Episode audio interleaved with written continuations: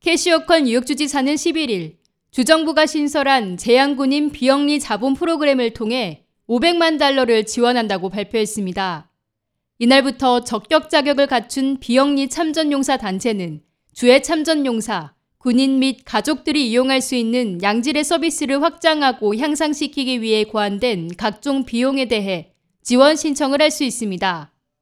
프로젝트들에 대한 기금은 2만 5천 달러에서 7만 5천 달러 사이로 책정되며 뉴욕주 재향군인 서비스 부서에서 관리합니다.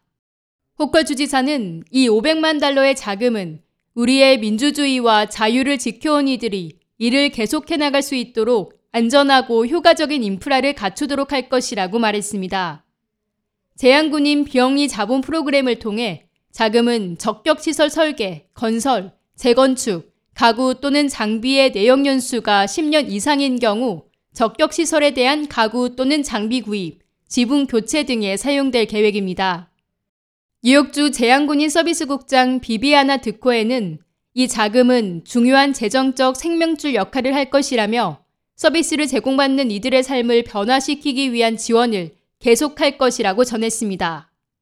한편 매년 11월 11일은 베테랑스데이, 즉 재향군인의 날로 미국군에 복무했던 모든 재향군인들의 희생을 기리는 날입니다. 한국전쟁에 참전했다가 실종된 미군 병사의 규모만 7천여 명에 이르는 것으로 추산됩니다. 미국에서는 제1차 세계대전 종전일인 1918년 11월 11일을 휴전 기념일로 불렀으나 1954년 이후 모든 전쟁의 재향군인들에 대한 예우를 담아 재향군인의 날로 지정됐습니다. 이날 뉴욕뿐 아니라 전국에서 재향군인에 대한 헌화식이 개최되며 첼리스, 애플비 등 많은 레스토랑에서 재향군인 대상 무료 식사 및 음료를 제공합니다. K-Radio 김유리입니다.